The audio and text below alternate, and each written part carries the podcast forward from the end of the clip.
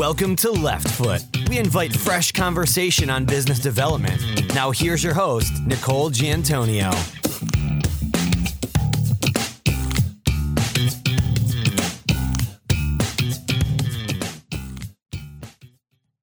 Hello, listeners, and welcome to Left Foot. Today, our guest is Mark Maraia, the CEO of Maraia and Associates. Welcome, Mark.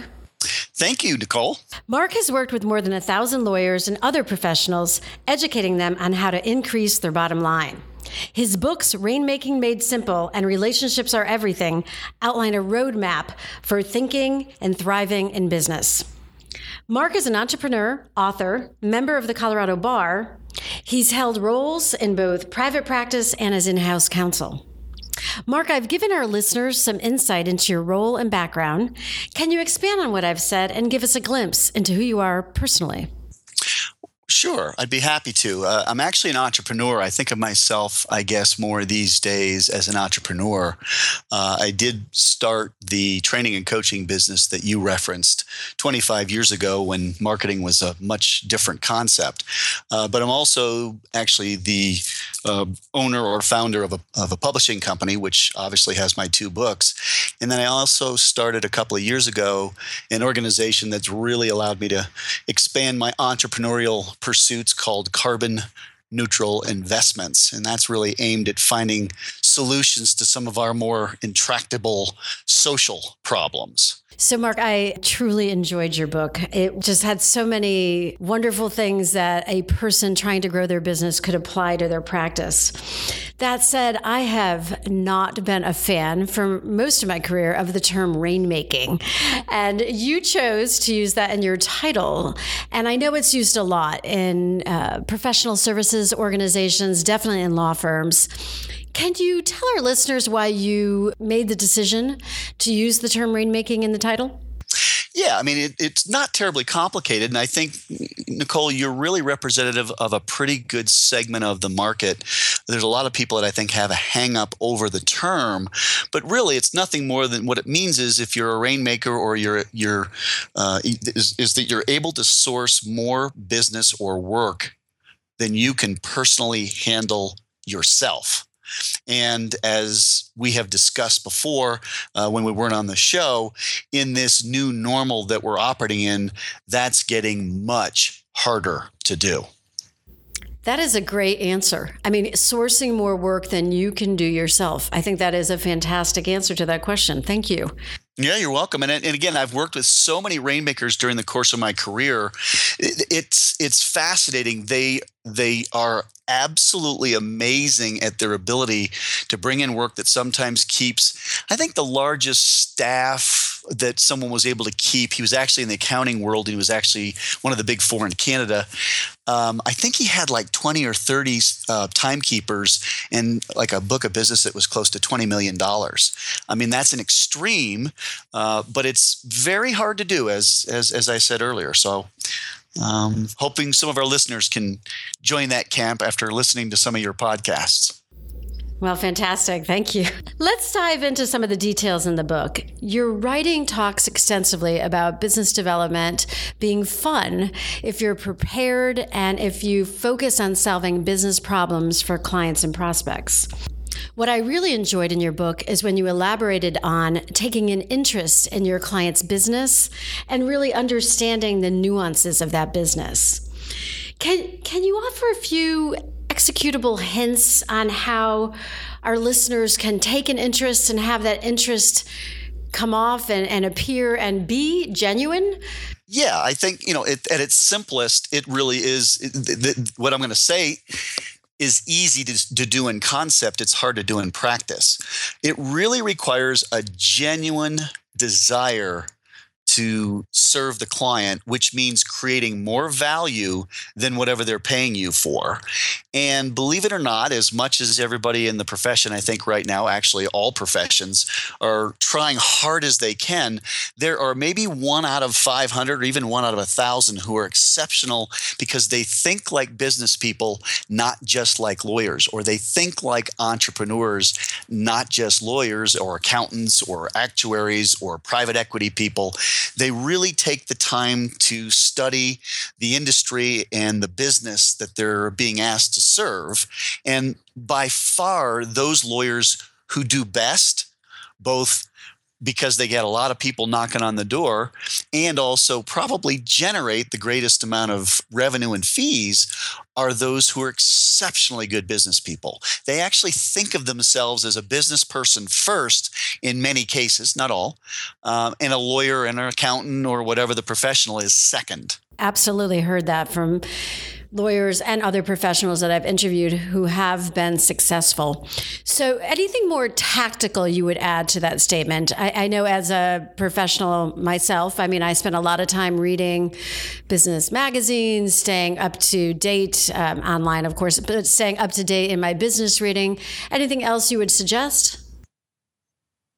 Well, I mean, obviously, I set forth in the in the book itself a number of different tools that I give people to use, and you've mentioned some of them, Nicole. Uh, I actually think, though, one of the ones that might be neglected these days because of technology, and I think it's a huge missed opportunity, is to spend a lot of time networking. So, for example, if you have a number of people in your network who are good, who are CFOs, and you're trying to get a better understanding of how to read and understand a balance balance sheet, then I would suggest you personally spend some time one on one, face to face, where you can, meeting with people who can educate you in ways that reading online or even reading something in a book isn't going to be able to do because it's obviously much more interactive to be able to do it in a phone call or in a meeting. And through the years, what I have found is each and every professional, if they have something that they're passionate about, then they really ought to let that passion drive how they spend their time, both networking and trying to build relationships with people who are in those areas that they have interest. Excellent. And when you made that statement, I there's actually a lot of classes that are, you know, financial management for non-financial managers, et cetera. But I really think, you know, going to your client and asking them to elaborate is, you know, a great opportunity. Actually, Nicole, you just reminded me of another point I do want to make because it's easily the most important tool in any professional's toolbox, and that is getting client feedback. And it's very interesting. I have been doing this now for 25 years, and it is amazing how few in a firm of, let's say, 100, maybe two out of 100 will consistently ask. In fact, I will ask in an audience of people that I'm uh, presenting to how many in here ask for feedback from 100% of the clients that you do business with, and almost nobody ever raises their hands. And there's it's very simple. You don't have to ask complicated questions. It could be as simple as, hey, what have you liked about the work that we've done for you? Where have we created value for you? And then the other flip side of that question would be, hey, look, is there anything that we can do to be even more valuable or be of greater service to you? Or is there anything we could do differently to be of greater value to you? If every one of our listeners got into that habit and did nothing else, in their relationship building and business development, I would be extremely surprised if they didn't double their practice. And as I used to say, and still sometimes do to my clients, if you'll double your listening, you'll double your revenue. I love that is a great that is a great point. I mean, it's that whole that listening is a big factor, and you listen, listen, and truly listen, right? Not just um, you know wait to talk. exactly. When you're trying to get feedback from people, I think it's important not just to find out how you did, you really want to get an understanding of how that client makes money. You want to understand what the what the strategic imperatives are of the client. Clients are stressed just like we are, and it is amazing when they meet with a lot of professionals, they have they, they don't get the sense that the professional is genuinely and I stress that word, genuinely interested in trying to help them through their problems, particularly how can you help me actually lower my fees? Well, that used to be an insane thought uh, back in the uh, 90s when I first started, you know, this business. Now, if you don't do that, you will quickly find that the phone doesn't ring and the emails don't come in. So it's become an imperative, I think, today. I, have to imagine because of the focus of your work that you get asked often Mark, how do I start a business development conversation?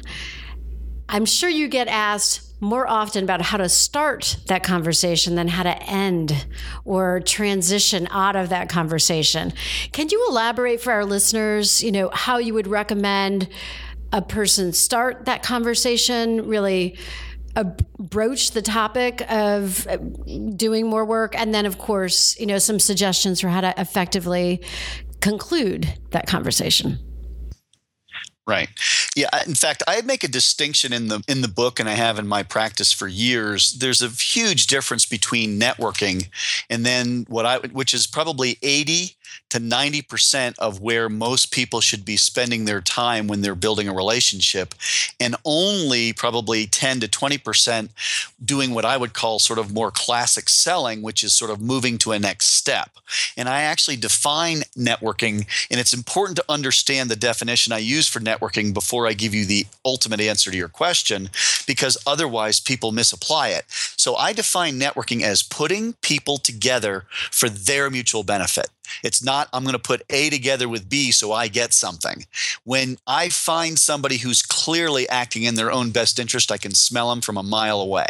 So it's important when you think about it to do that. So if you've got a meeting coming up, let's say with an important prospect, what I would normally do is say, hey, look, Nicole, uh, who do you know that this person might like to meet? And you want to actually at least ask yourself the question, and it's okay if you don't have an answer. But what you're really, when I'm really taking you down the road of, and it's literally a whole chapter in the book, it's about asking high energy questions. Those that means questions that when you ask them, of the person that you're meeting with, it really draws them out and gets them a bit uh, engaged in the conversation. And candidly, for my own selfish reasons, I have more fun when I have high energy conversations. So I lay out in the book, there's probably about, well, I mean, each book probably has 100 or over 100 of those kinds of questions sprinkled throughout each of the books. Uh, but there actually are chapters where I actually lay that out. And there may be a different set of questions uh, in the second book, Relationships Are Everything. There are actually a different set of questions I also urge professionals to ask of their colleagues who work in the same firm because they often neglect that aspect of their network much to their detriment and it's one of the things that you would find most rainmakers never make that mistake. They always understand that the people in their own firm are every bit as valuable as a place to practice uh, and experiment with some of these higher energy, energy questions as it makes sense doing it outside the firm. So that is a great point, and it's one that I I have heard eh, that is talked about by again successful people, but to your point, not exercised. And and it's obviously with the bigger firms when you have multiple offices and the practices are very large. You know, a lot of time the response is, "Well, I couldn't possibly know our tax partner from Philadelphia." How would you suggest someone go about making sure that they're building those relationships? Is it a a certain amount? Amount every month or kind of putting some structure um, around it? Yes, that's a great point. In fact, actually, one of the reasons why I think uh, people like both books is it gives people structure. It's like, what questions? It's how do I do something, not what do I do?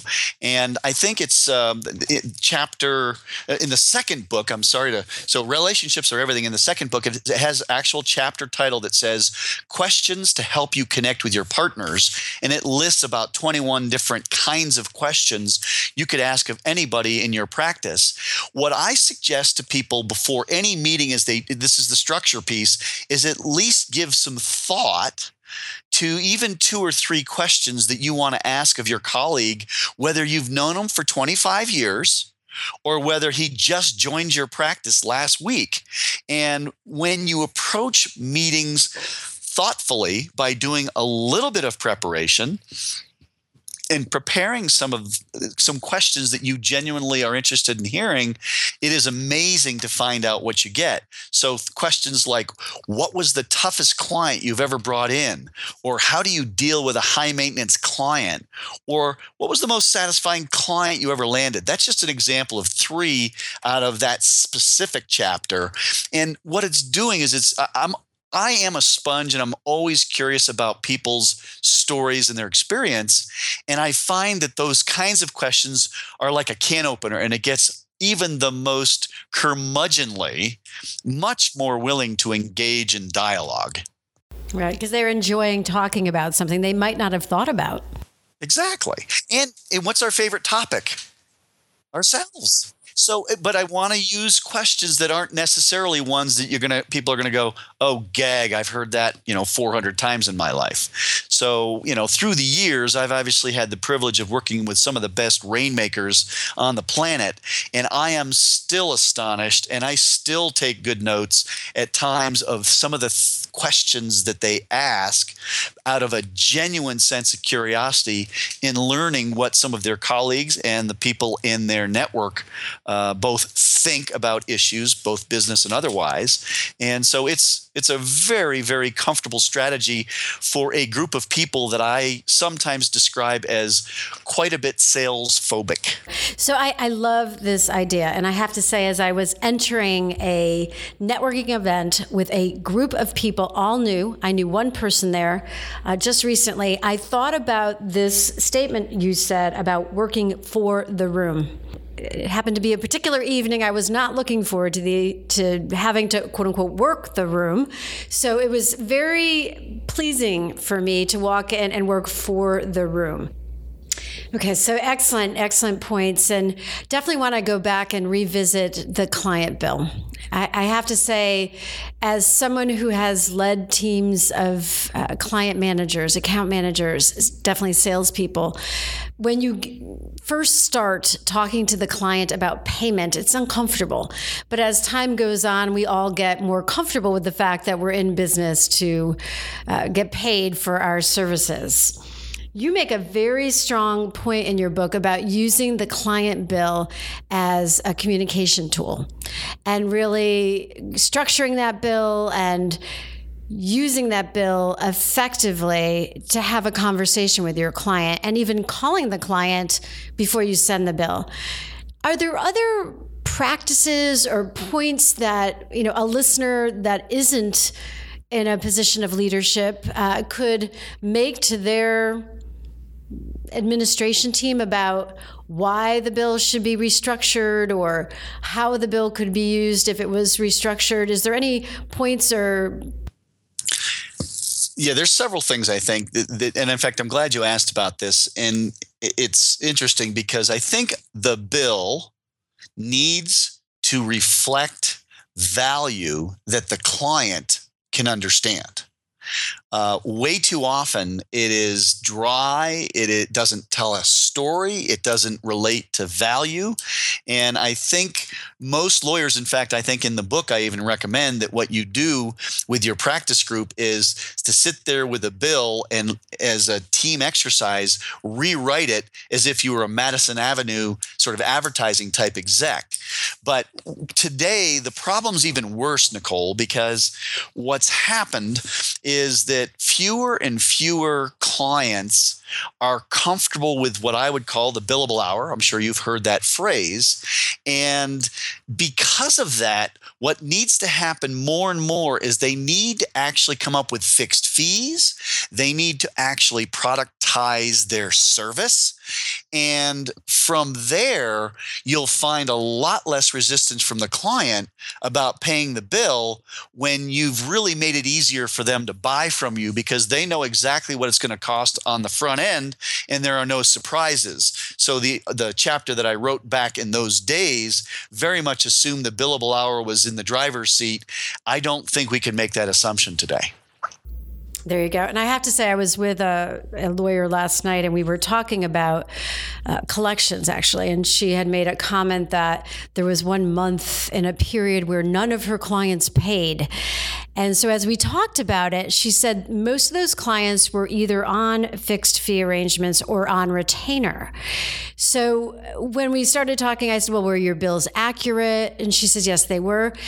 And she said one thing she started doing, which I, am going to share with you and, and, ask for your comment, is for those clients where she has them on retainer or where she's doing fixed fee projects, she actually tells them what it would have cost if it was an hourly arrangement.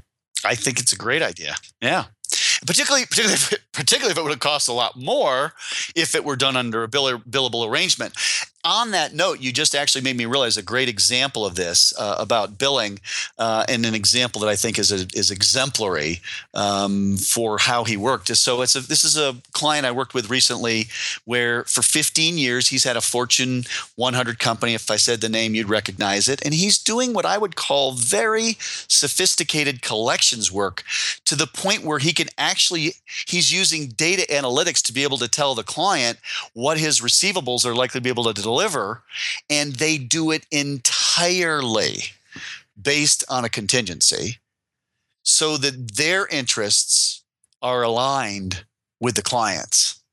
That actually is one of the biggest problems with the legal profession, I think, in almost all professions, is that they really, their bills don't align with what the client values. And to finish the story, he's been doing this for 15 years. It's generating, it's probably been generating $2 million a year in fees to the firm.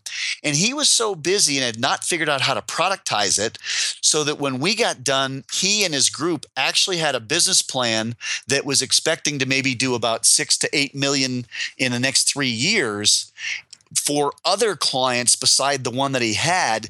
And he'd never taken the time to really figure out how do I actually make this available to other people?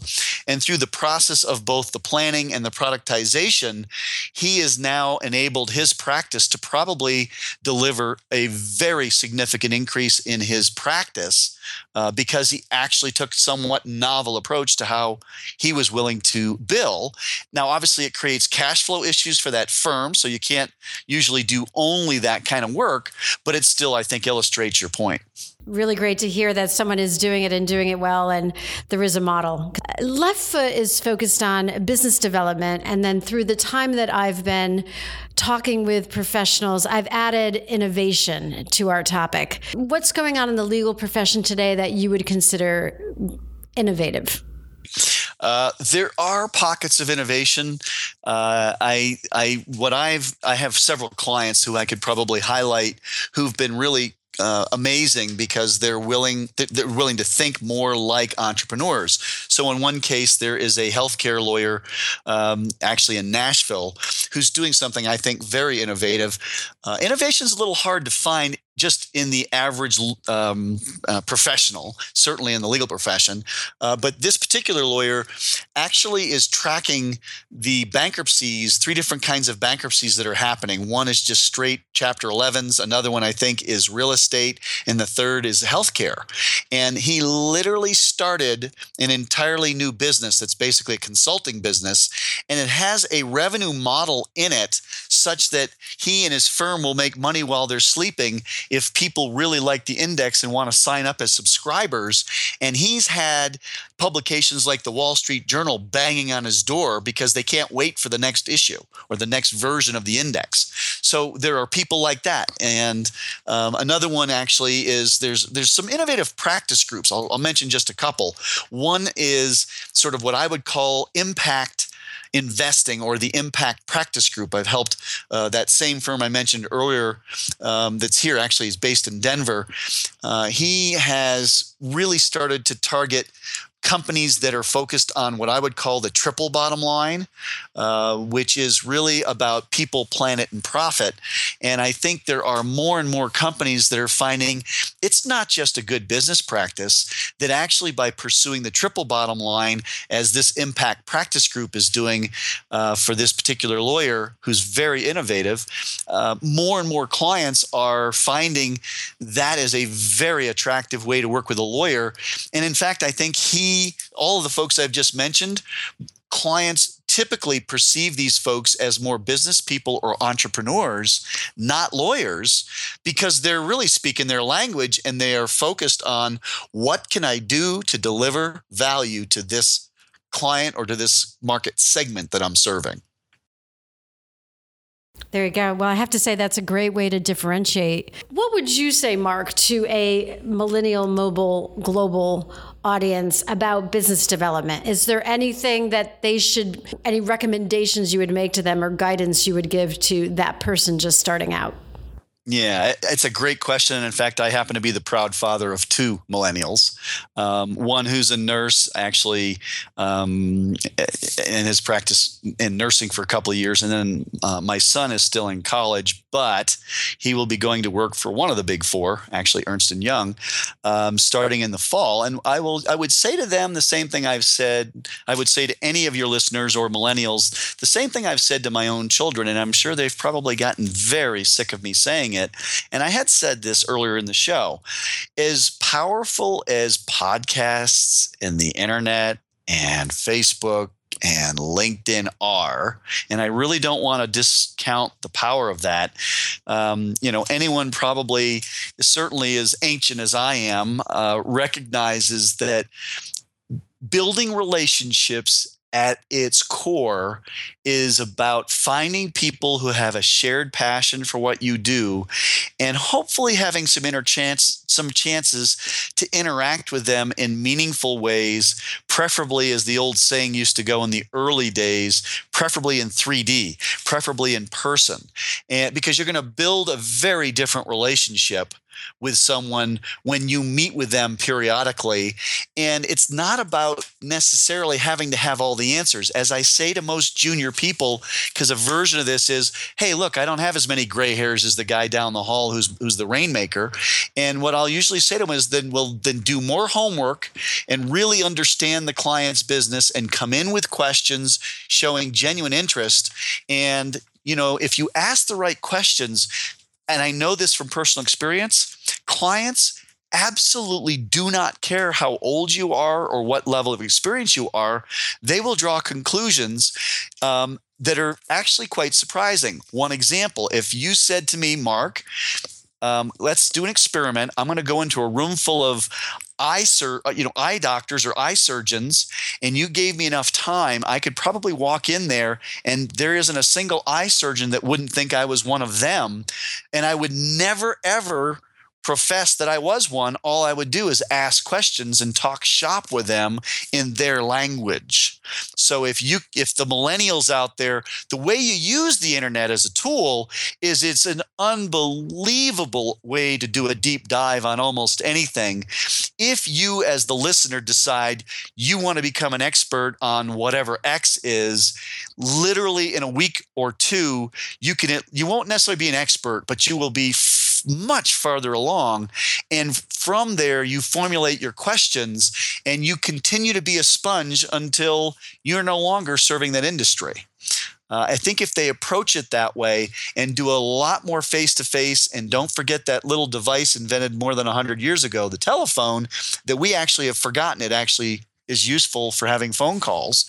Those tools are going to be not used enough, and those who master them will definitely be of greater service, I think, to their own career, their firm, and the community if they really make an effort at um, meeting more frequently in person.